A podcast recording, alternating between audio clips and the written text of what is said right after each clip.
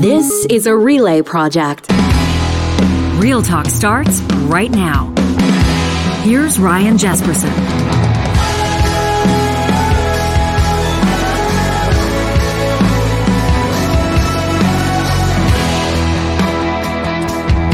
On this Monday, October 17th, we welcome you to Real Talk. Thanks for making time for us.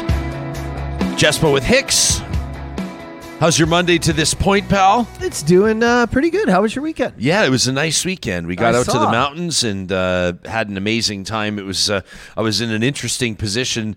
Uh, my wife Carrie was at a stagette. She was attending a stagette, and typically, you know, when you're in a relationship, if your partner is attending a stagette, you want to do everything you can to stay all the way out of the way. But as you know, we have a wee one. We have a four month old Daddy duty. and so she's got to be with little Noah every you know few hours, every four hours, something Sure. like that, so they can connect and and she can continue to sustain him. Life is a beautiful thing, and so we packed up the whole family. The two little guys, the two dogs, and we hit the highway and uh, we set up shop in uh, Canmore, Alberta. Where the stagette was. We, we, uh, where the stagette Wow. was, and I held down the home base while she partied and then returned and then partied and returned. Although, if I'm being accurate, the uh, the interpretation or the manifestation of party these days is much different than it was 15 years ago. Well, I'll tell you, you continue to keep nudging that bar higher, and my wife will definitely be mentioning this to me now when she has a stagette or a function. I'll be uh, forced to load up the car and follow her and do a That's gay. Remote mobile location outside of where she is. I felt like the entire time though, I was like, I just, I hope that I'm accruing points here. I hope that Oh, I'm accruing sure. points through the entire 100% weekend. you did. Although she's been accruing points that I will never meet nor exceed. Yeah. Uh, for the next number of years, no matter how hard I try. Over the weekend, we saw this video. So did everybody else, I think, and I've been so looking forward to checking in with real talkers about this. This, this is, the, oh my gosh, how do we even tee this up? The National Gallery, one of the most famous paintings in the world. I want to ask both of our guests about this today. Professor Timothy Caulfield coming up in just about five minutes, and Charles Adler, of course, joins us every Monday. We get really excited about that. I'm sure Adler will have a strong take on this one too. Uh, these two individuals uh, by the names of Anna Holland and Phoebe Plummer, they've already in, appeared in front of a in front of the courts for this move at the National Gallery, splashing two cans of tomato soup on Van Gogh's masterpiece Sunflowers. Let's let's roll the video. Here's what it is. If you haven't seen it yet, here's what we're talking about. This is an act of protest, of course.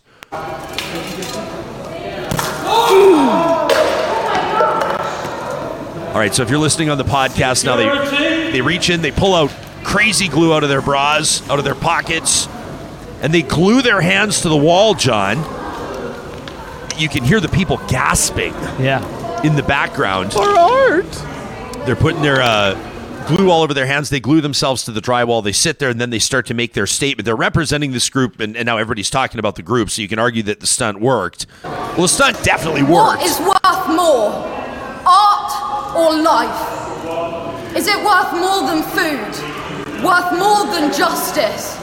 Are you more concerned about the protection of a painting or the protection of our planet and people? The cost of living crisis is part of the cost of oil crisis. Fuel is unaffordable to millions of cold, hungry families. They can't even afford to heat a tin of soup. So it's like she's not wrong. She's not wrong. She's not wrong. Mm-hmm. Now, don't worry, everybody. The painting is obviously behind a protective glass. I looked it up. It's actually shatterproof, temperature controlled glass. Like we're talking about a masterpiece worth millions, so obviously you can't just roll up and, and damage it. A lot of people thought, it you know, oil paintings can't be behind glass because it actually degrades them, but it's temperature cooled. There's a slight gap in the layer there between it. So it's it's very safe. So So to get and to give you a sense of what they're charged with here, they're they're charged with uh, criminal damage to the value of less than five thousand pounds. And uh, the details that have surfaced here, they appeared in front of District Judge Tan Ikram, who released them on bail on the condition on the conditions they don't enter galleries or museums and don't have paint or adhe- adhesive substances in a public place. Yeah. Uh, but but they say that uh, their their their prosecutor in particular says the value of the damage is quote significantly below the five thousand pound cost threshold. In fact, they say the biggest damage was done to the frame, not to the painting itself. But people are saying, well, hang on, this it's the principle. Wait, I think the biggest damage was to art connoisseurs' hearts. Oh, so you have no because some people are absolutely outraged. And some I people need- are flipping out. Some people want to see them in prison for life. I know. I saw your post. I know this drives you nuts, but I, I'm here to play devil's advocates because uh, I don't get art. If it's not music, dance, or acting, I really just don't get art. And I know it's a very hundred million dollar painting, but to me, I kind of uh, like it. It was bold and and I got their statement. I mean, if there's no planet, there's no art. For me, I'd rather hang a Bob Ross scenescape than a, Van Gogh or a, or a Da Vinci. I just don't get that form of art, but I understand that it's important. But for me, I, I don't know, man. Like 70% of the world's wildlife gone in the last 50 years. Uh, what do you expect kids nowadays who are like 15, 16, becoming adults to do? They banged on every door. They've signed every petition. They've marched. They protested.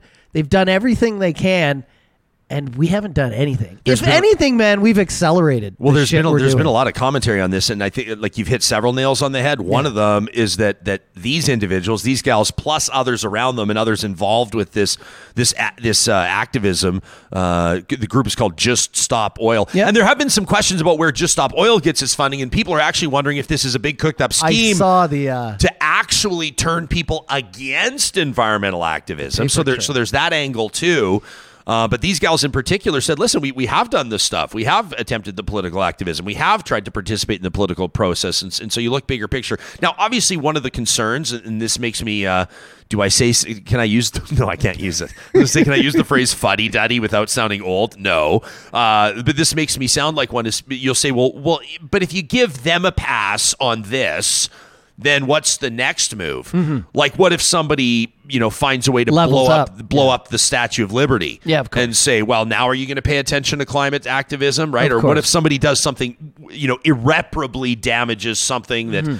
You know, I mean, we, geez, my mind can go off in so many rabbit holes here. But I mean, I look at even, you know, when, when, when, you know, the, the, the devastation in Syria over the past number of years Yeah. or in Iraq during that invasion, you look at, at some of these treasures. I mean, you know, geez, we look back. I mean, can I really open this one up? You, you look at, at, at, at the, uh, you know, what happened through the course of World War II and, Mm-hmm. and what the Nazis did with regard, and, and, and you take a look at in, in Canada. Ho- you mean and hoarding all- and hiding all the art Yeah, and- even yeah. talking about like indigenous people want to talk about reconciliation here. A lot of this comes back to art Yeah. and artifacts and things and items of cultural significance. And so, which ones are okay? Like the red paint on the statues, you're like, okay, maybe that's okay, but the tomato soup on the art. Look, I think you they could argue the red paint on the statues is art. Yeah, I know. It's there's so many avenues, but also I think they knew they did Van Gogh for a reason. He was a nature lover. It was they were very calculated in what they were doing, and I think I I don't know for me. And I say this knowing we're living in a province where families, the roots, the tentacles of everything in our economy here is based on oil and gas.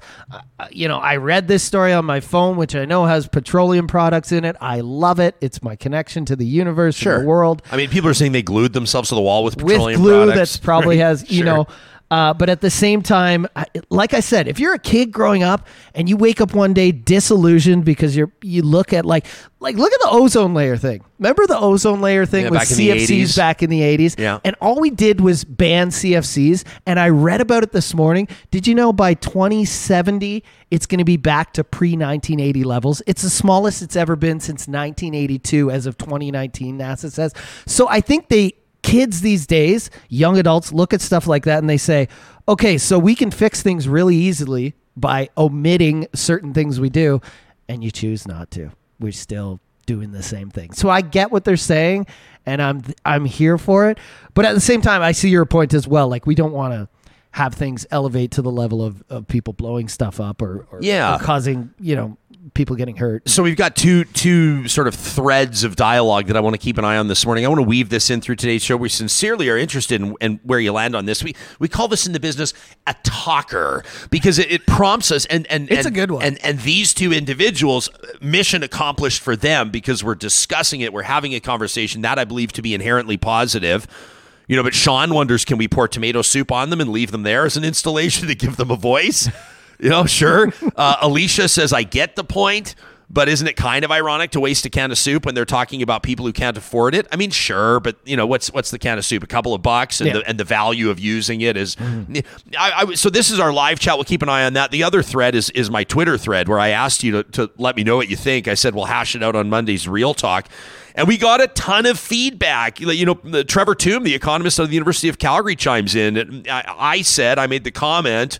Uh, is Caulfield ready to go? By the way, I should get to him in just He's a here. second. He's ready to okay, we'll get to him in just a second. But Trevor Tombe says large audience numbers because I said 30 million views and counting. You can't say it didn't work. I mean, it's at 48 million views now, so it's almost double that. Um, he says large audience numbers do not necessarily mean it was effective, though. Right? It could be counterproductive, like unhinged stunts risk undermining credibility and support says uh, Dr. Tombe, in my humble opinion, he says. Much like on the other side of the debate, you know, Saskatchewan's recent insanity with federal climate policy costs a couple of days ago. You saw that Premier Scott Moe releasing this this report commissioned by his government that essentially says that uh, Trudeau's climate policies are going to cost the province of Saskatchewan about a quarter billion dollars. And Trevor Tombe fact checked that and kind of smacked it down. Um, you know, others of you said that that you know you supported it. Others of you said that they should be jailed for life. You know, Reverend Jeffrey Spencer chiming in says, you know, at this point, is the amount of oxygen we're using and arguing over tomato soup gate helping or hindering the cause that we all agree is vitally urgent? Like, is our scolding or debating the action actually adding to the pollution, right, that many cities have or experience or, or cleaning up? Uh, you know, with my take, where I, I said, you know, it's it's effective. You know, I, I'd have just left them glued to the wall. DC and Alberta replied, "Wow, did I just agree with Jespersen?" I like Wally D here. It's a painting that costs nothing that's worth millions of dollars for no reason. I'm on board with that because I, again, I don't get art unless it's music, dance, or acting. But again, I, I think you're right. What do you mean you don't? get- You're a guy with a great appreciation. What do you mean you don't this get very art? painting we're talking about Yeah.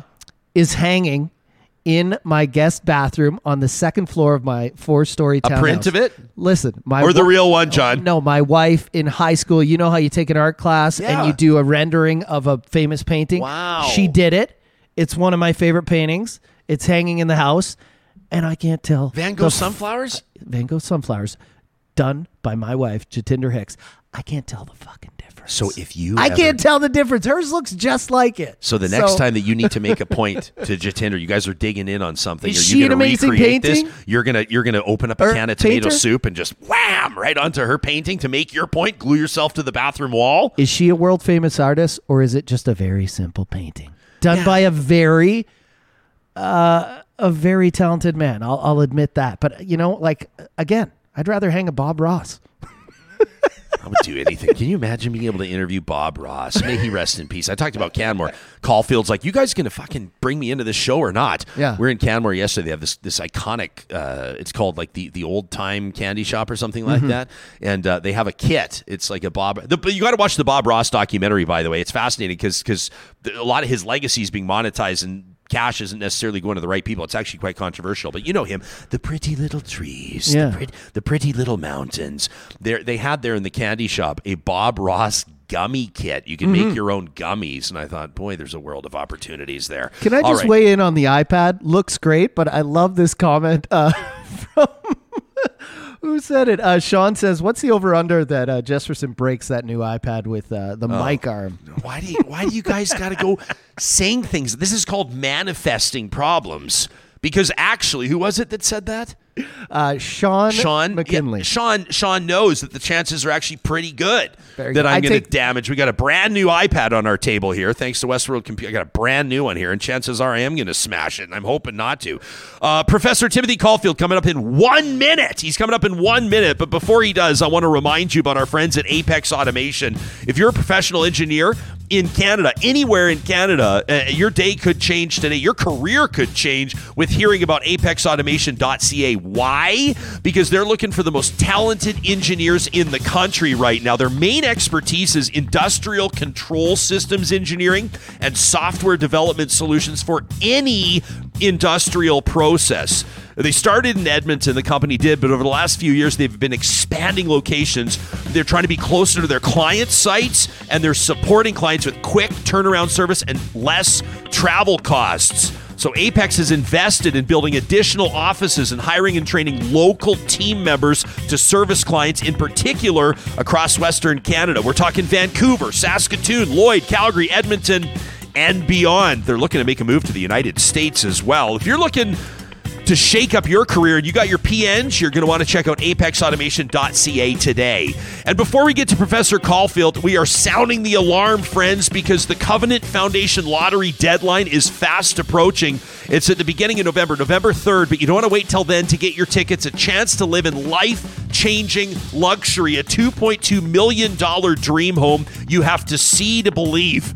I know it's not the biggest detail, but a huge detail. It comes fully furnished, right? The only thing you got to figure out is your property taxes. Yeah. You got to figure everything else is covered. Look at this. This would be an unbelievable spot to hang your hat for the rest of your life. But it's not just that. They're giving away trips, uh, trips to Portugal and Scotland and PEI and New York. They're giving away a Beamer, an Alfa Romeo, giving away a Lexus, giving away a heliskiing trip, a fly fishing experience, all in support of the Misericordia and Grey Nuns hospitals. You can get your ticket to support the Covenant Foundation Lottery today at covenantfoundationlottery.ca. Our next guest is, has established himself as probably the definitive voice in fighting misinformation in Canada. He's the author of the bestseller, Relax, Damn It, A User's Guide to the Age of Anxiety. He's got his own Netflix show. He's a professor of health law and science policy at the University of Alberta. It's always such a pleasure to welcome to the show Professor Tim Caulfield. It's good to see your face, my man. How are you? First of all, who doesn't like art? What? It's not that he you don't understand. I don't like understand. sunshine. it. didn't- I didn't I don't that. like, you know, dew in the morning, and I don't like art. I didn't say I don't like art. I just said I don't understand, you know, top shelf art. You don't understand I- why I don't it's worth 100 understand why th- those flowers are worth a $100 million is what I said. It's beautiful. And like I said, it's hanging in my home. So Yeah. There you go. I, I well, I mean, we don't want to get into. It's worth a hundred million because there's only one of them, and Van Gogh represents a certain thing, and blah blah blah blah blah. But hey, Caulfield, what do you think? What do you think should like if if, if you were the magistrate, if you were the judge sitting on the bench, and these two, let's say they plead guilty to damage under five thousand dollars, is it a slap on the wrist? Do you try to make a point? What's your deal? I, didn't hear the whole story, unfortunately, so I I can't comment. Did you see the tomato soup thrown against the Van Gogh painting in uh, in, the National Gallery? I, I didn't, but but I, wow. I I don't need to hear more. I, you know, I pride myself being on very plugged into pop culture, so I am ashamed that No, you probably were. that. you- but I, I I don't need to hear anymore. Uh, guilty as charged. Uh, so- Well, it was so here we can just even roll it. So have a look at your screen while we're talking. So so basically, it, it's two climate activists. The group is is called Just Stop Oil, and uh, they snuck a couple of cans of tomato soup into the National Gallery. They threw it against Van Gogh's sunflowers. It's behind glass, of course. There was no damage to the painting, and then they glued themselves to the wall, uh, and then essentially put society on notice. They said, you, "You guys don't care about cost of living. You guys don't care about destruction of the planet, but you're going to care a lot about us wrecking this piece of art." And so some people are outraged, and some people are applauding them. Well, I gotta I gotta say, love the organization. I love the uh the execution. That was impressive, but it's vandalism, slap on the wrist. That's you know, that's my judgment right now. Yeah. not, not knowing more. And, and and you know what? And and, and I think that I, the majority of people, I think the biggest the biggest detail there was that the painting was behind glass. When people didn't realize it, uh, when uh, when people first just thought that that Van Gogh's masterpiece was ruined forever, then I think people felt a lot more strongly than they might have once they got the full the full details. Um, we're going to, in just a second, talk about a report that you're releasing. You're getting set to release this tomorrow about misinformation on TikTok, and and so I was I was hoping that you might be able to give us a bit of an overview or or sort of tee this thing up. I know that most of the details will be embargoed until the report's out tomorrow, but but what put this on your radar? Why TikTok in particular? Well, well, first of all, as you know, there's just so much misinformation out there. It's ridiculous. It really is uh, one of the greatest challenges of our time. And, and uh, my colleague Marco Zenone, an amazing uh, upcoming scholar, uh, he he's thought it important to look at TikTok. And and Ryan, I, I think we cannot underestimate the rise of TikTok. It's like two billion people are now you know plugged into TikTok Huge. uh, it's it's just huge, and, and that happened very very quickly. Uh, there have also been some uh, other studies that have found that it's just filled with misinformation. One study that came out just weeks ago found about twenty percent of all the information that's being pushed at you on TikTok is is filled with misinformation, and for some topics like the COVID vaccines, fifty percent of what is uh, pushed, you know, at you by the algorithms.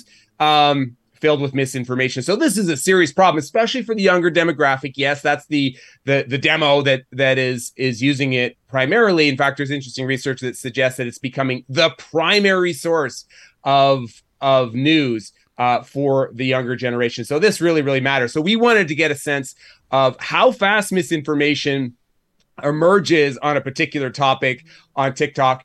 Uh, spoiler, really fast, mm. like unbelievably fast uh, and we wanted to get a, a, sense of the degree to which you could use an entity like TikTok, sort of as a you know, you know a watching brief on on what are the emerging themes that need to be tackled.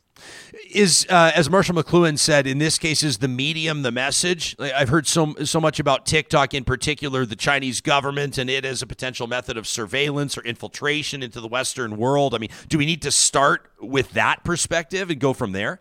Well, there's you know a lot of really interesting uh, complexities with with TikTok. You've highlighted one of them, and and another one is just the way it works. Right, the algorithm is based on you know the kind of stuff you're interested in, uh, and what is is popular. Right, so you don't have to necessarily be um, you know, uh, Gwyneth Paltrow or Tom Brady or someone like that, you know, with a really popular uh, feed in order to get to make a, a, viral go video. So just one bit of misinformation can take off, right? And so I think that's that's very interesting. And the other thing is it's visual. There's often stories and narratives, and we know from research that those elements make often make misinformation a little more sticky. So yeah, a lot of really interesting aspects to TikTok got to study it more. Yeah, one of the things that you'll notice when you post on uh, different social media platforms, the platform itself, by way of the algorithm, will flag content and and almost impose uh, either uh, you know government endorsed or or health authority endorsed information. For example, if we're going to post on YouTube or Twitter or something like that about COVID nineteen, just using the phrase COVID will trigger it almost an addendum from the platform that will say for more information on COVID nineteen in Canada or for more information on COVID nineteen, click here. Um, how does TikTok do in particular on flagging misinformation?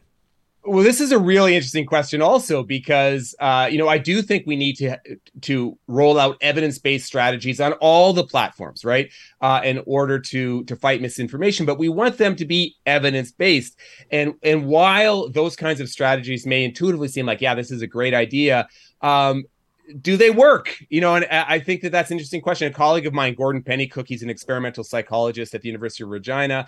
Uh, he's done work with David Rand at MIT, and they found that you know sometimes there's unintended consequences with that kind of thing, Ryan. Because think of this: does that mean that everything else that's not flagged is okay, and we don't have to worry about it? Um, it has this unintended consequence of kind of heightening the veracity of the other stuff, even though that also might be questionable. So there's a, a we need evidence based strategies, but I'll, I'll end on a positive note on this one. I like I like that the platforms are trying to do something. They're recognizing their role. Yes, they need to do much, much more, but at least there's this growing recognition that that something has to happen. When you can, can you take us into your research? Because like my understanding is that you spent, or you or your team or your your colleagues spent like hundreds and hundreds of hours going through different videos. Can you take us through the process? I think it'd be fascinating for people to hear, like like how you come across the videos, what you're looking for in particular, what qualifies. I mean, aside from the obvious, what qualifies as as misinformation and and ultimately what what you're endeavoring to achieve here like what the end game is yeah, so I'll, I'll, talk about this globally. So for a lot of the research that we do, and first of all, I want to highlight I'm so lucky, Ryan, that I have this amazing team because I do not have the uh, the methodological skills z z z z to do a lot of this this work. So I, I'm lucky that I have this fantastic interdisciplinary team. You know, individuals who uh, who study these kinds these kinds of methods. And Marco is just you know one example of many. But but what our team has generally done is is we look for content. So whether it's in the news uh, whether it is on a social media platform that's text based or, whether you know it's videos. And the other thing we that are we study a lot are are the impact of search results, right? So if you you know if you search something on Google, the page that you get back, right? That's that's your that that's your information universe, right? You know, if you search immune boosting, the page in which we've done, uh, you get back a, a, page of results. And studies tell us, and including our own work, that it's filled with mis misinformation. No one goes past the first page, right? You know, where do you hide a dead body, Ryan? On the second page of a Google search, right? you know, and and many people only go to the snippet. And again, research shows that that's often uh, inaccurate. So what we did with this TikTok uh, study is, yeah, we identified uh, what we wanted to do is get a sense, and I have to be careful how much I say because it is embargoed, but uh, we wanted to get a sense of how much misinformation emerged as soon as the World Health Organization started talking about this as you know uh, a, an an infection that's spreading beyond borders, right? And so we that was sort of uh, time point zero. Uh, and look, it was incredible. Within hours, misinformation started to spread, and and this is something else I think is really important for us to talk about because it it's clearly misinformation. This isn't stuff that is you know open for scientific debate and you know that it, it's uh, you know unclear and there's still scientists out there analyzing. This is stuff that's clearly clearly misinformation. And then we actually had to watch the videos. Like if you're doing a text-based study you can do it really quickly right? But here we actually had to watch the videos and marco watched hundreds more than i did because i was the, the the intercoder reliability guy i watched hundreds myself and just the rage the rage that you see from these people spreading spreading misinformation. The other really interesting thing that I, I think is worth discussion: what's with the car videos? You know, I feel like a third of them are people driving in their car, yelling into their phone. I, I don't get why they're do they the rage emerges within them in the car, but that's where so many of them are. I, I can give a few uh, examples of how rage might rise when you're behind the wheel of a car, but I've been working on that for years. So, uh, but before we move on, because I, I will acknowledge that I've spent uh, the majority of this interview thus far asking you about something that you kindly asked me not to ask you too much about, uh, because the report's out tomorrow, and I, people can follow you at Caulfield Tim uh, on Twitter, and I know that you'll be pushing that out. We will obviously push that content out as well when you officially release it tomorrow. But let me ask you this quickly: is is with regards to TikTok? There's there's misinformation everywhere, and this is what we're about to transition to, you and me. And I'm looking forward to your take on this. But but is it with TikTok in particular? Is it the platform? Is it the algorithm? Is it the audience? The demographic? Like what is it that allows it to spread like wildfire? All the above. Yeah, all the above. Yeah, it really is. Uh, and there have been interesting studies. Again, one that came out just I'm going to say last week about the role of the algorithm. Right. Uh, it it just you know, it, it's interested in getting you know clicks and eyes on the screen. Uh, that's what it's designed to do. So the algorithm, uh, not just on, on TikTok, but on really all the platforms, even on Amazon. There's a really interesting study that looked at Amazon analysis that looked at uh, Amazon. And if you, you know, you search a particular word, the books that you get back are often filled with misinformation. So the algorithm, a big part of the story. So that, you know, that's going to have to be part of our response to the spreading of misinformation how do we deal with those? Transparency is a good starting place. Uh, the the other thing you know the demographic is really important too. There is some in, studies and, and i think this is complex and we have to be really careful not to overgeneralize that the younger demographic more likely to fall for mis, misinformation. And and I, I don't think it's because you know they're not as smart or anything like that have less critical thinking skills. It's just that they're bombarded with it more, right? They're more likely to to, to just be uh, seeing this content, and that that might play to it. And they also might feel there's that vulnerability part of it. They might feel like you know this isn't really relevant to me, and take sort of a more distance view of of a particular topic. So yeah, it's all it really is all the above. Yeah, uh, I wonder if maybe even the younger generation might actually have better tools to identify misinformation, disinformation. I, I, saw a note, I think it was Tracy, someone on our live chat made the point that it's something that they're starting at least to discuss and teach in schools. And I think that that idea around critical thinking skills, we've noticed, it seems to me two things. If, if you sit down the average person, you have a coffee or a beer or whatever, and you say, what do you wish they would have taught you in school? What do you wish they would have taught you about more? People typically say, like, you know, uh, critical thinking with regards to identifying misinformation and financial literacy. Those are the two things I, I don't think we do very well. Yeah, and, and there, there's a good news story here too, because studies have shown consistently that teaching critical thinking really can make a difference. It really can. And they've done these studies ar- around the world and, and, teaching media literacy really can make a difference. And and it sounds like a you know a heavy idea. You know, it's really you know critical thinking. It, it, really basic stuff. If you teach really basic stuff, it can make a big a big difference. Even asking people to pause for a moment and just think about the nature of the evidence that's being used to support a claim can increase uh, people's ability to spot misinformation and also not spread uh, misinformation. And that research has actually been replicated in a couple couple laboratories around the world. So yeah, absolutely, uh, teach more critical thinking, and and and I think we need to do it from you know, primary school and, and right across, you know, our the lifespan. 100%. Like, how do we know if what Ryder is saying on Paw Patrol is bullshit or real? and then go from there. So they know from four years old on, they know what they're talking about. Hey, I would never, I wouldn't typically say this to a guest, but but I want I want to shoot straight with you because it'll tee up our the second half of our conversation here. Um, I had to mute your tweet I had to mute your tweet over the weekend because you tagged me in it, and the replies are out of control. I mean, I thought I had trolls. Holy, Professor. Uh, you want to take us into this? It's up on the screen. You want to read this, and then let, let's talk about the replies that you got to this. Yeah, and I, you know, I just wrote a piece on this topic with with my colleague Blake Murdoch. Uh, this is really in response to an increasing trend that I'm seeing, and and this is a, a revisiting of the pandemic to suggest that it wasn't as bad as people said. Uh, look, the public health measures didn't work. In fact, they were a crime. Uh, vaccines don't work. It's this revisionist history, and unfortunately, it's it's it's a theme that is really getting a lot of traction.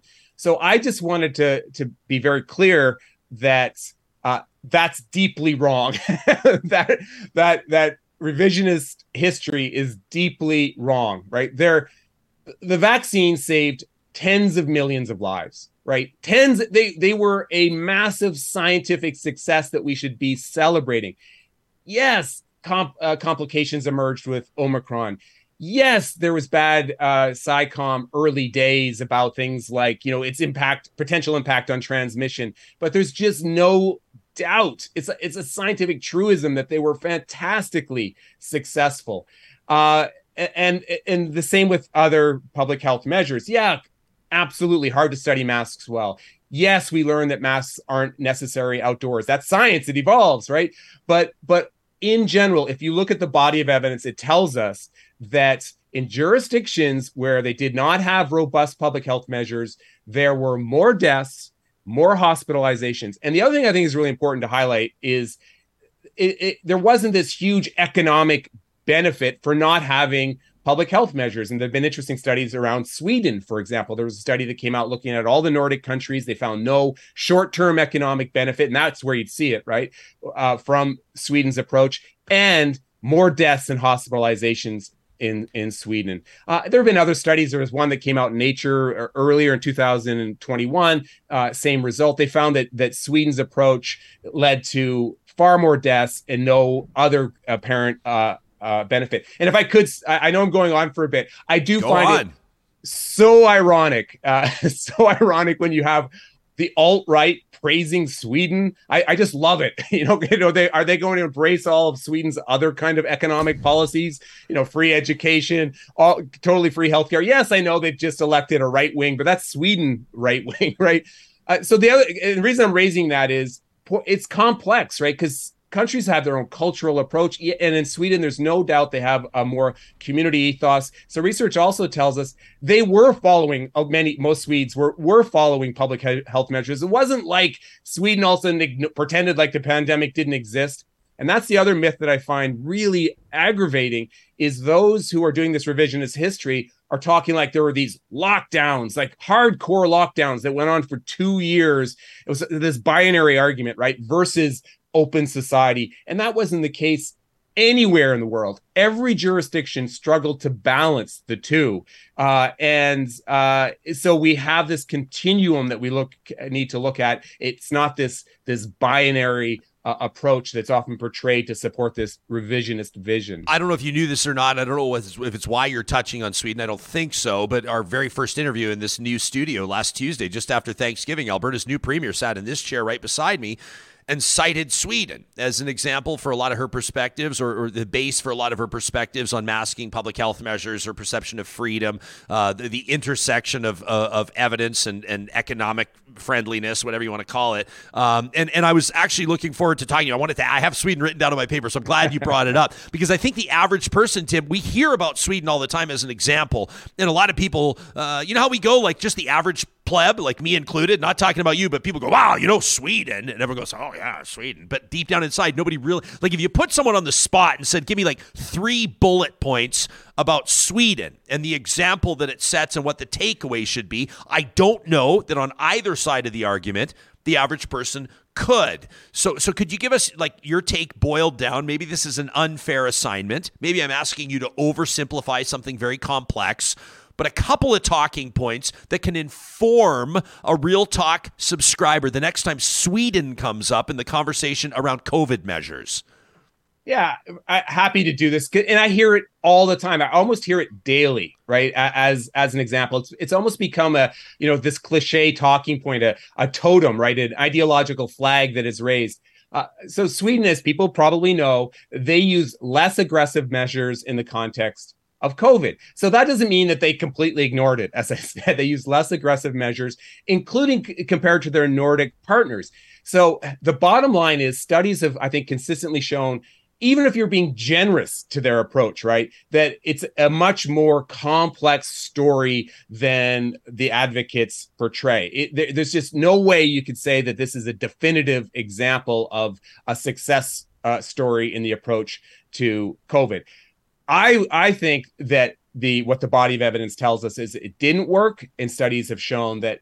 As I said, I, I think the data on this is pretty good. More deaths, more hospitalizations, and no clear economic benefit. But we have to be careful not to overinterpret the data, right? We have to be humble in our interpretation of the data. This is super, super complex. If you look at it globally, if, and if you look at the regions that were less likely to impose um, uh, public health measures there it's just clear more deaths more hospitalizations. A lot of studies have been done in the united states in really clever studies where they look at counties that voted for trump versus counties that voted for biden and you see a clear pattern in almost all of the metrics. Death hospitalization vaccination rate uptake of ivermectin right? You know in the co- counties that voted for trump more ivermectin uh, more death less vaccination more hospitalization. Uh, and, and, so that's just looking at those two you know areas sweden and the united states. Uh, the pattern is pretty consistent uh, around around the world. But it, it, you do have to come at this with intellectual humi- humility. There's so many variables here and i think that we do need to do and no one disagrees with this is study it, right? Study it. And, and so we're better prepared for the next pandemic. And that's the other problem with this revisionist history, right? Because it invites people to distrust, right? It's going to make it more difficult going forward to use evidence based public health measures if they're needed. I hope they're not, but it seems almost inevitable because they're creating this narrative that's being just consumed by a particular set of uh, of society that they didn't work, weren't necessary. In fact, they were a crime. It just, uh, oh gosh, I have the, there's the little voice on my shoulder right now saying, Professor Caulfield, just asked us all to adopt intellectual humility. Um, and, I never want to I, I, never want to put myself in the camp of intellectuals, but I know a few, you included. So so I don't I don't want to be dismissive. And we've talked about our trend to dehumanize people. And and just last week we talked to Sarah Elder Chaminara. She's an, an entrepreneur and a former political staffer about polarization in society. I think it's a real issue. I think that Real Talk has a mandate uh, to to have you know reputable conversation here and, and to to include different perspectives and try to arrive at, at, a, at an evidence based uh, position.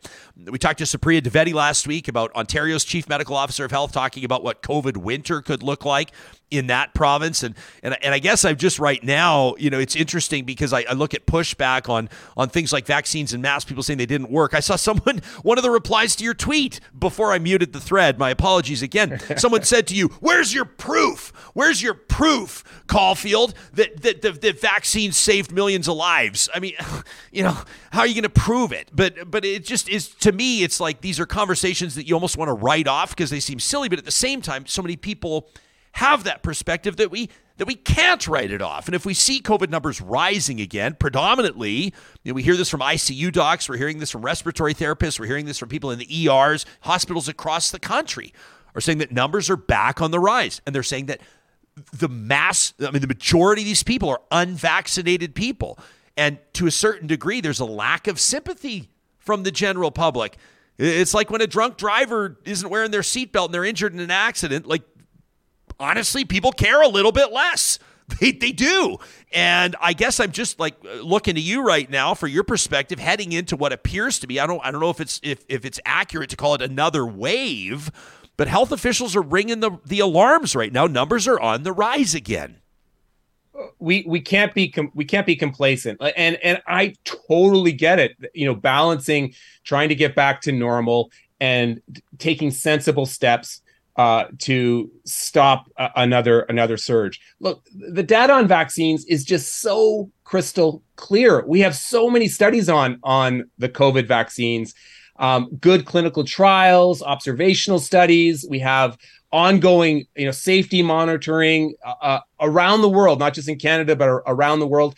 Uh, the, the amount of data that we have about these vaccines is absolutely astounding. And and yes people go oh it's big pharma data. No we also have independent data.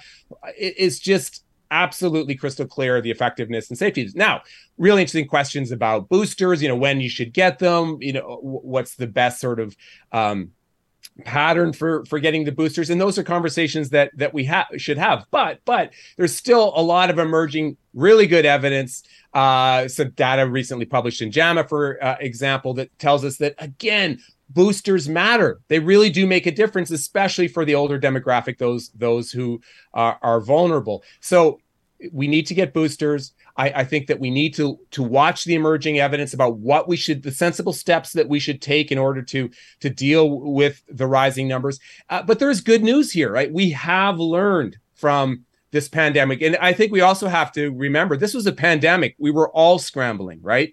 Uh, and yes, maybe we overshot. Uh, uh we're overly cautious in some situations, but the good news is now we've learned a lot and, and we can be more targeted. For example masks outside is that is that even necessary? Uh, we've learned right? We've learned. And, and i think the intellectual humility thing is is really really important. I i think there's a uh, sort of a, a, a test that you can use or or or a, a an exercise an exercise that you can do. Ask yourself uh, what have you changed your mind about based on the evidence about uh, your own experiences? You know ask yourself you know i've changed my mind about things in the context of covid and and you know exercise things i've studied. You know i have this list of things i've changed my mind about. And, and your colleague's going to change his mind about art for example once he has a more rich experience about art. Not likely. You know a, dog's playing pool and he's going to segue to more sophisticated yeah. things. Yeah.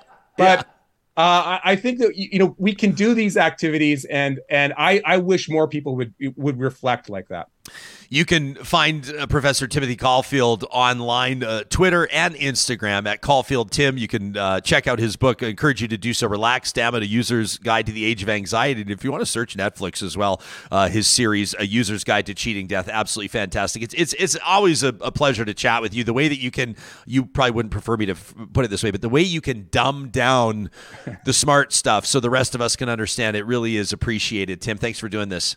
Thanks for having me on, guys. Really, really enjoyed it. You got it. That's Professor Timothy Caulfield. Charles Adler coming up in uh, just a moment. Uh, before we get there, uh, John, uh, I told you we were rolling in hot. A road trip yesterday, coming home, and uh, Wyatt's telling me from the back seat, he, he's going, "I'm hungry. I'm hungry," and he goes can we stop at Dairy Queen? I said, Oh, we sure can. We sure can, Wyatt Rudy.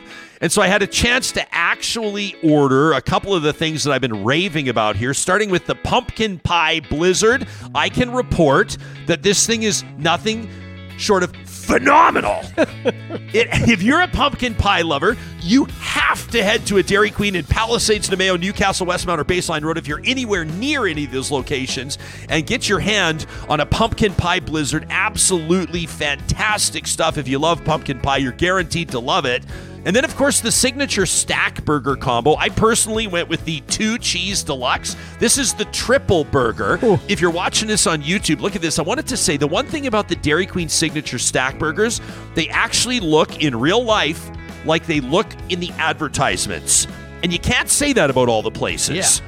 This thing didn't stand a chance. It didn't make it out of the parking lot.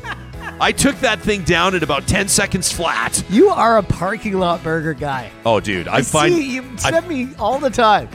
I'm like, check you it out, can't John. get it home, can you? No, I, no, no, you can't get it home. Those things are designed to be crushed in the parking lot. Get your signature stack burger today at a Dairy Queen in Northwest Edmonton and Sherwood Park.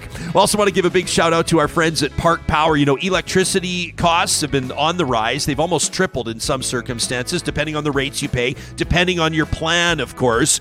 And here comes winter. So if you're going to be running space heaters, if you're going to be using different methods to keep your home heated, obviously costs are going to rise. Natural gas and electricity, two thirds of what Park Power offers, along with internet. You can compare your rates today. Get yourself set up to save some money before the real cold weather hits. Don't forget the promo code 2022 Real Talk knocks $70 off your first bill from parkpower.ca. At Local Environmental Services, they're keeping it local across the prairies, Alberta and Saskatchewan. This family owned business is providing better service, better prices, and more support for local causes. There's so much more than just garbage, water hauling, portable toilets, fencing, vacuum truck services. Whether it's temporary or more permanent, they are your source for front load and roll off bins.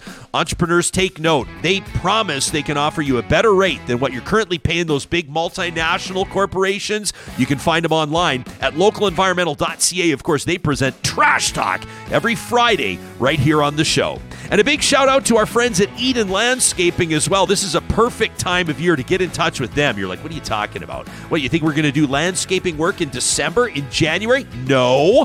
But you might be in store for a bit of a shock when you realize that once you want to get your project started in the spring, sometimes the permits and the prep and the designs, ordering the construction materials can take weeks or even months. So why not get in touch with Mike and his team today? Custom landscape builders with more than 20 years of on the ground experience in Edmonton and area. You'll find Eden Landscaping at landscapeedmonton.ca. Wrap it up, band. A Real Talk Studio band. It's great to see them all in here this morning. Looks like a couple of them got into one this weekend by the looks of it. Let's check in. Uh, this is a, great honor that this show has every Monday, the first show of every week at least, to check in with Emmy Award winning RTDNA Lifetime Achievement Award winning talk host, the legendary Charles Adler. Chuck, it's great to see your face again. Welcome back. My honor. My honor. Hey, let me ask you about this. How's sto- the sound, by the way? I've got, I've got, I've got audio issues here. No, your it sound, is okay? perfect. Video right. looks great. Your Okay. Real Talk snapback cap has never looked better. You can Well, find you asked me last week to fix the video filter because you said I had a, I don't know. I, I guess I looked like the, the Joker or, or something. Well, what was it? What did we call it, John? It was like it's a zoom filter, Chuck. It was giving him like Yeah. a, some Yeah. lipstick Yeah, it was like you and a had this- goatee. yeah, you had like a lip gloss, electric silver goatee.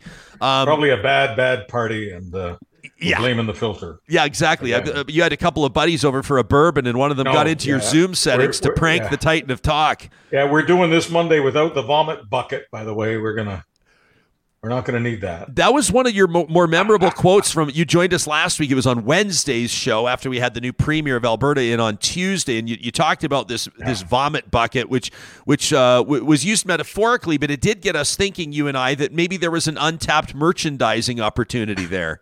I was thinking, you know, real talk. Uh-huh. Ryan Jeff- Jespersen, real talk vomit buckets. And the, the vomit bucket thing came up because you asked me why I had adjusted my my replies.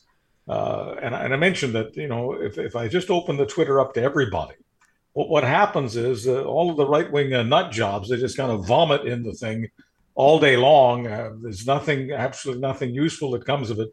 And every morning when I wake up, the first thing I have to do is clean out the bucket with all of their stuff about Trudeau, Trudeau, Trudeau, blackface, whatever. By the way, do you think I, I next time we talk to Tim Tim Caulfield, let's ask him: Is there going to be like a, a psychiatric condition for those people who have been doing this Trudeau, Trudeau, Trudeau for years now? I mean, uh, it's it's one thing. Okay, so you put your bumper stick on the truck and then you go whatever. But if you're if you're on Twitter or Facebook, whatever, and, and like every hour everything is about Trudeau and everything is about blackface. I mean, at some point, is that not a psychiatric condition? Hmm. I wondered, like, for me, the accounts that and, and by the way, there were people that were inspired uh, by by you limiting your replies on social media. So here's the deal, folks. If you didn't know, unless Charles and, and many others have taken this step as well.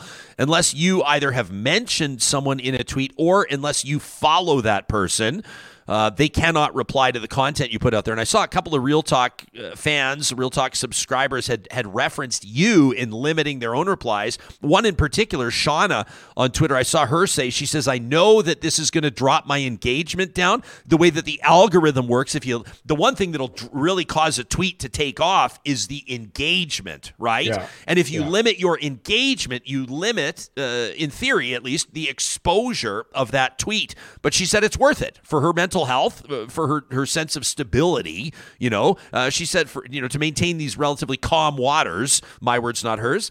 She doesn't care, and I thought it was an I can, I can step. confirm what the Sean is saying because I get somewhere between eight and 10 million engagements every 28 days. So that's about a month. So No big eight deal. Eight, and- eight and 10 million.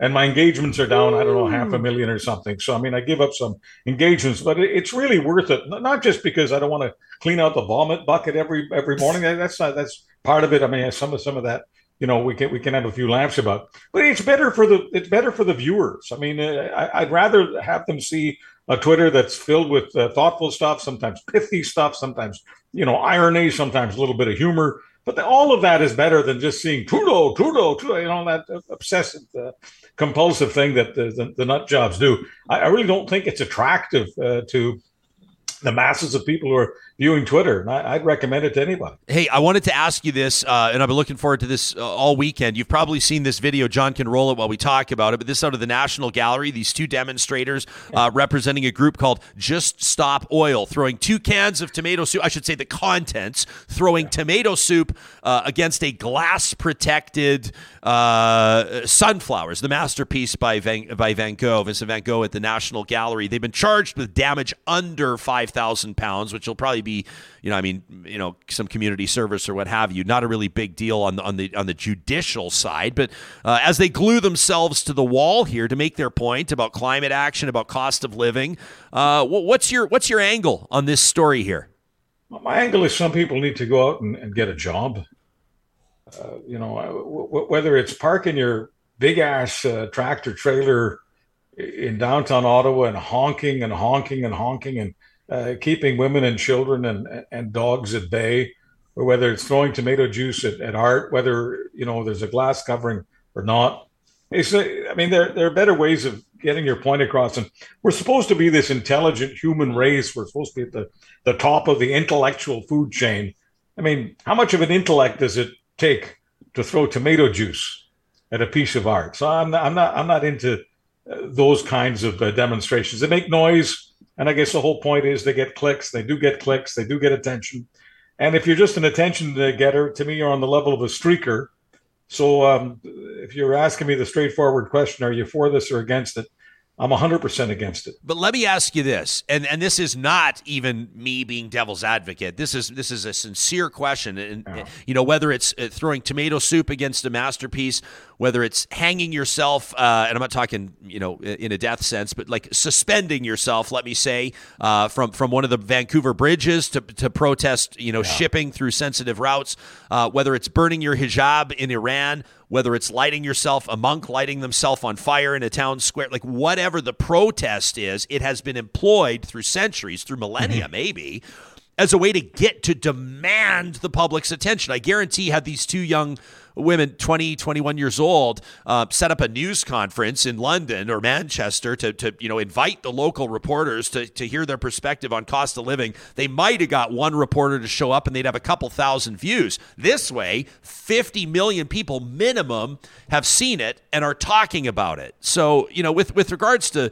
you know, the kind of idea, go out and get a job, do something productive, they might say, you know, what they've done is more effective than anybody pounding the pavement or working nine to five to accomplish the same thing could have possibly dreamed up. For millions of years, the devil has required great advocacy. Tonight, they have found one. His name is Ryan Jespersen, devil's advocate at large. I mean, I, I don't doubt anything you say, but how much of this do we want to put up with? You know, you talk about people suspending themselves from the, the bridge. I mean, I, have been in those things, you know, when I'm in traffic and, you know, uh, supposedly it's, it's all about uh, stopping pollution, right? And there I am polluting the hell out of the skies of Vancouver. Why? Because I can't move because I'm I'm suspended in traffic. I mean, there, there are millions of these examples. If, if if you want to basically give a license to people to do anything, any kind of vandalism, any kind of polluting, in the name of getting attention, because nothing is more important than people having to pay attention to your cause, no matter how much of a pain in the ass you are. Then then fine, go for it. But you know, I have to say I, I'm against it because the more we promote these things the more people will stop doing their jobs and get more and more involved in, in becoming public nuisances. I still want to believe, although the news conference may not be the best idea, I still want to believe that we can persuade people to do the right things without having to throw tomato juice mm. at art. Yeah, I mean, I think I think it's yeah. Uh, we could talk about this for two hours. Uh, we could talk about this for a week. Um, I, I, think that that you know the idea that the average person will not be compelled by something that that is less than compelling sticks. Um, I also think that there is a point to be made about how uh, a stunt like this can actually alienate people that would otherwise be sympathetic to a cause. And so I think that that's something that begs conversation as well. Let's bring our conversation a bit closer to home. I wanted to ask you about this. We're now, you know, just coming up on a week. We're six days into Danielle wow. Smith's tenure as Alberta Premier, and and it's become clear. Uh, who was it that said this? I think it was Alberta political blogger Dave Cournoyer or someone else said it's becoming increasingly apparent that opponents of Danielle Smith's United Conservative Party leadership bid failed to do any meaningful research uh, into her recent background, and it's been the opposition NDP that's been pushing brown envelopes to reporters everywhere, this place included, uh, relating to her locals page. Now, after she left Corus Radio, resigning from her provincial talk show. She she she headed to this platform where she would take questions. She'd pose uh, small editorials and videos, including uh, this is about a year ago. Uh, her take, or at least at the beginning of the Russia-Ukraine conflict, her take on on Ukraine and neutrality. I want your take on it, but first, here's an excerpt from that video from Alberta's now premier. What are your thoughts about the peace plan for Ukraine Russia? No one seems to be pushing. is this one of the is this the older one where Ukraine said that they would be neutral and also denuclearize because that should have been the answer right from the beginning. If I'm missing something and there's some new plan, let me know. It it it would be absurd if you want to try to draw a parallel. It would be absurd for Canada to have nuclear weapons and be allied with Russia and not think that that was going to upset America. So why would we be surprised if Russia is upset because Ukraine has nuclear weapons and is allied with the United States? So I think the only answer for Ukraine is neutrality. And there's been thriving nations who have managed with neutrality, Switzerland being the most obvious example. So if there's something more you want to add to that, if you think I'm missing something, let me know because um, I, I thought that that was the solution from the beginning. Okay. Uh, I'll get to Danielle Smith's follow up on that. She's released a statement, two statements already, less than a week into the, the tenure. But your your immediate thoughts? Well, you know, she says, unless I'm missing something, Danielle, we've known each other for many years now. You're missing everything. You're missing the boat. You're missing the harbor. You're missing the water. You're, you're missing it. What are you talking about? Nuclear weapons. Ukraine hasn't had nuclear weapons, Danielle Smith, since you were a teenager. What are you talking about? And what are you talking about? A peace plan? There was no peace plan. Russia's issue isn't neutrality. Do you honestly think Russia is raping Ukraine, which is what they're doing, committing genocide, men, women, and children rounded up, tortured? Do you honestly think that this is about Ukraine and NATO? Russia doesn't want Ukraine to be neutral. Russia wants Ukraine to disappear. Genocide is about murdering massive amounts of population. You choose a particular ethnic group or national group, you go after them. That's what Vladimir Putin is doing. He's doing Nazism. Nazis don't want neutrality. Nazis want to destroy, to eviscerate, to disappear people. So they want Ukraine as an independent state to disappear. So, I mean, I, would love to say that some of what Danielle Smith had to offer to her her viewer, her listener, her subscriber. I'd love to say that some of it had some salutary effect, some sort of educational impact. I'd love to say that it even was as valuable as people throwing tomato juice at art, but it wasn't even that. Uh, her office releasing uh, just yesterday, so on, on, a statement from the Premier of Alberta on a Sunday, uh, yesterday's attempted politicization of the Russian invasion of Ukraine by Rachel Notley's NDP and their allies is offensive and inappropriate. I wonder if that's a swipe at the media, by the way, but I digress. She says her Ukrainian great grandfather fled communism, immigrating to Canada after World War I when he changed his surname to Smith. She says, My Ukrainian heritage is something I deeply cherish and value. My political beliefs are largely born out of a complete distrust of the socialism from which my great grandfather fled. And, and, she goes on from there. People can read the full statement by, by checking out the premier's Twitter profile. Tough first week uh, for this premier, but she's finding her footing. A political scientist Duane Bratt had this to say on Twitter uh, over the weekend as well, which I thought was interesting. He said, I don't expect that someone who's Premier of Alberta or at the time planning to run for UCP leadership when the video was filmed uh, to be an expert on foreign policy, but this is about Ukraine, which is really important to Alberta. He says this was two months after the war had begun. How does Daniel Smith not know that Ukraine gave up its nuclear weapons to Russia in 91, like you just said, Chuck? He said also there's a strong link between anti vax sentiment and opposition to Ukraine, promoted by Russian bots and Canadian far right media. So I thought that was an interesting point by the political science prof, Duane Bratt. Well, any given night, you can watch uh, Tucker Carlson and uh, know that, I guess, within a few hours or a few days, Danielle Smith is going to be saying the same thing. And uh, Tucker Carlson is basically um, what Ayn Rand uh, used to call a useful idiot. Um, so he's not an idiot, uh, just as Danielle Smith is, is no idiot. Uh, but uh, th- these are people who, in an idiotic way, carry out Vladimir Putin's work. And uh, with all due respect to Danielle Smith's great grandfather, I'm glad that uh, he came here uh, from Ukraine, and I'm glad that he had a family, and I'm glad that Danielle Smith was was born. This is not anything personal about Danielle Smith. I like Danielle Smith a lot as a, a human being. I just wish she would read other sources. She seems to and this is all part of the Justin Ling investigation that is available. Justin Ling, investigative reporter who uh, who did the work uh, that the I guess UCP opponents didn't want to do, and checked out many of Danielle Smith's posts, some of which uh, we're airing here uh, on this particular podcast. Uh, Danielle Smith's great grandfather would say that Vladimir Putin admires the Soviet Union. As far as Vladimir Putin is concerned, the worst day in the life of Vladimir Putin was the day the Soviet Union died. He'd like to restore the Soviet Empire, and restoration of that empire includes subjugating Ukraine, ending Ukrainian independence. Now, I don't know how many Ukrainian Canadians living in Alberta want to end Ukrainian independence. My guess is none of them do. My guess is none of them understand why Danielle Smith is completely on the wrong side of this, on the wrong side of history. And if she wants to speak as a libertarian or as a conservative or a, a, a nationalist, as someone who believes in freedom, freedom, freedom, what the hell is wrong with the idea of freedom for Ukrainians?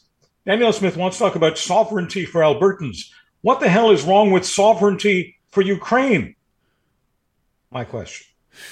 Charles, before we let you go, I got to ask you about this. Steve Bannon, former senior advisor to President Donald Trump, will be sentenced on Friday uh, after his conviction on two counts of criminal contempt of Congress, of course, relating to the January 6th attack on the United States Capitol. The Justice Department asking this federal judge to sentence him to six months in prison and impose a $200,000 fine. This, according to a new court filing, uh, quote, for his sustained bad faith contempt of Congress uh, based on his insistence on paying the maximum fine rather than cooperating with the probation office's routine pre sentencing financial investigation. What's the significance of this conviction? What's your take on this uh, hearing, uh, these hearings into the January 6th attacks, and what does this mean for Donald Trump? The significance of this is that uh, Steve Bannon has been the architect of January 6th. Steve Bannon knew that Donald Trump would lose and said before he lost, it's all on tape now, that uh, you know if the guy loses, uh, he will deny that he's lost. and uh, he will galvanize uh, his base, and he will get his base to want to make sure that Donald Trump, come hell or high water, stays in power. So Steve Bannon was very much for uh, the insurrection. I guess we, we have to now call it the, the, the attempted insurrection on January 6th. And when Steve Bannon was asked to testify about what he knew, and he knows a lot, he showed nothing but contempt for Congress. Well, just like contempt for, for, for the court system in Canada, contempt for the court system in the US, contempt for Congress is punishable with jail and fines, and he will likely get both this Friday. Charles Adler, the Titan of Talk. You can find him on Twitter at Charles Adler. If you're lucky enough, he'll follow you back so you can reply to his tweets. We'll see you again in a week, my man. Thank you, Ryan. You got it. That conversation is presented by our good friends at the Freson Brothers, 16 locations across the province of Alberta. You know, we received our Freson Brothers flyer in the mail just on Friday, and it reminded me to draw your attention to the fact that if you haven't seen one, but of course, tightening the family's purse strings or at least keeping an eye on the budget is one of your top priorities right now. If you go online to friesen.com and click on flyer, you can you can find a couple of different ones. Their weekly flyer with great specials on all your grocery essentials, but also your family essentials. They're a family business, still family owned, started in 1955, and that's always been their focus. They understand that every family's busy, and that's why they have their range of family essentials to help you save on the everyday products that you use the most, including Alberta beef, Alberta pork, Alberta chicken, fresh produce, quality grocery products. And did I see, John, on your Instagram story? I knew you were going to do this. The plant based families. This is crazy. No longer must deny themselves the beauty that is Babybel cheese. Babybel. You know, it's a whole it's a whole adventure. Opening it, unwrapping it, peeling it out of the wax. Case. Yes. The smell hits your nose. The, the the stickiness on your fingers. And now you can enjoy it in plant based form. And I'm going to say this I'm going to go on record and say this is the best plant based cheese. Unmelted. For real? That I haven't had at a restaurant. Unmelted, raw, out the gate, out the fridge that I've ever tasted. The Baby John. Hicks endorsement. And I saw you went there too. Oh yeah. Well, of course we were hitting the road, and so you know I'm going to pick up some Freson Brothers sourdough cinnamon buns.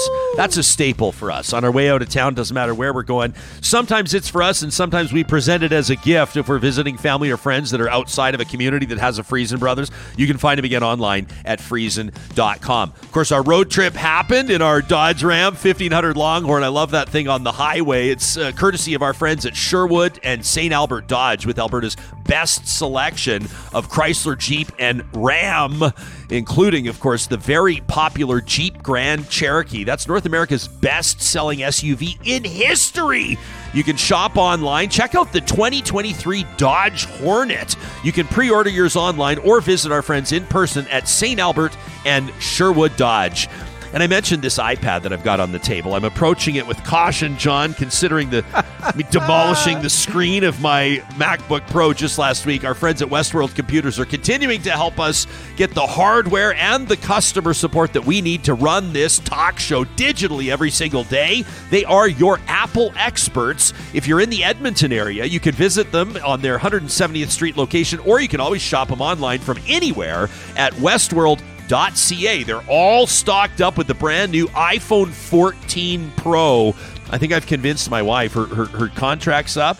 Uh, her phone contract and and her her phone's kind of lagging behind. She's upgrade? well, she's from the Church of Samsung, Oh, and she saw I, I've got the 13 Pro Max, the iPhone 13 Pro Max. She saw a photo that I took of her this weekend. She goes, "I think I need to get that iPhone 14 Pro." Samsung's a good phone. It's just that It's not the iPhone. Android people are different than iPhone people. I'm surprised you're still married. Yeah. Well, hey, we, we, we've been finding common ground now, John, for 15 years. But she's going to make the switch and she's going to get her phone from Westworld Computers. All right. Uh, you know, every Monday as we wrap up our show, at least the first show of every week, our friends at Kuby Energy give us uh, oftentimes just, just a perfect reason. This is like a mile marker in our week to laugh or to feel our spirits or our buckets filled. You know what I mean? It's a feature we call positive reflections. And sometimes it's something that, that we've dug up, and sometimes it's an email that we've received. But this, This is a link from Anabel, and we really appreciate this, Anabel. I think it's the first time we've heard from you. She passes along this link. This is a video uh, from earlier this year. This is a French TV show called C'est mon choix. You know, it's my choice. And they got together. They had this panel discussion. It's a talk show, and uh, they get together a bunch of people that have unique laughs. Now, they got them all talking and they were trying to get them going, and the hosts were doing a pretty good job. We watched the extended cut, and then all of a sudden, the magic happened. And so, this is what happens on this French TV show, C'est mon choix, when you get a whole bunch of people with unique laughs in a room together. I dare you to try to keep a straight face as you listen to this.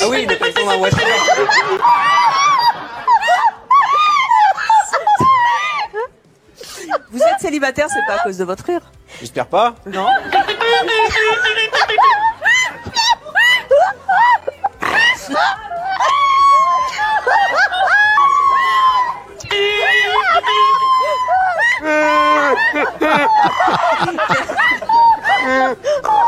like, is this not the greatest?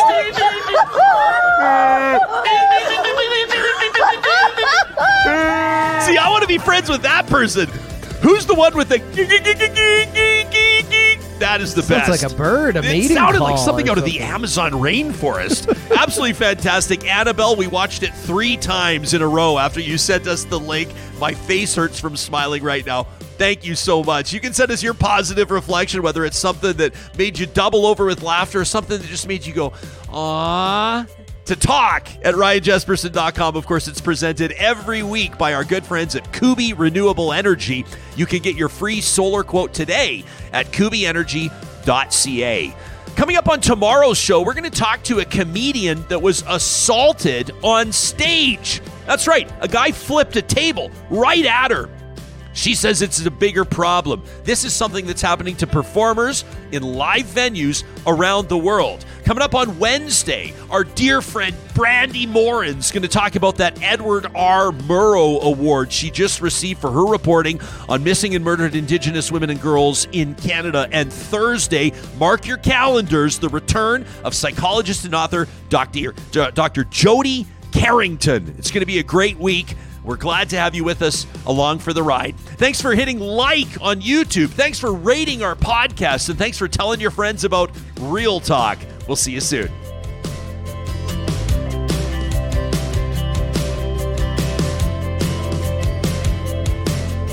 Real Talk is hosted by Ryan Jespersen, executive producer Josh Dunford, technical producer John Hicks, general manager Katie Cook Chivers, account coordinator Lawrence Derlego, human resources Lena Shepard, website design Mike Johnston, voiceover by me, Carrie Skelton. Real Talk's editorial board is Supriya Dwivedi, Ahmed Ali, Brandi Morin, Ann Castleman, Corey Hogan, Harmon Candola, Catherine O'Neill, and Chris Henderson. Member Emerita, Julie Rohr. Real Talk is recorded in Edmonton, Alberta on Treaty 6 territory, the traditional and ancestral territory of the Cree, Dene, Blackfoot, Saulteaux, and Nakota Sioux, home to the Métis settlements and the Métis Nation of Alberta. Real Talk is a relay project. For more, check out ryanjespersen.com.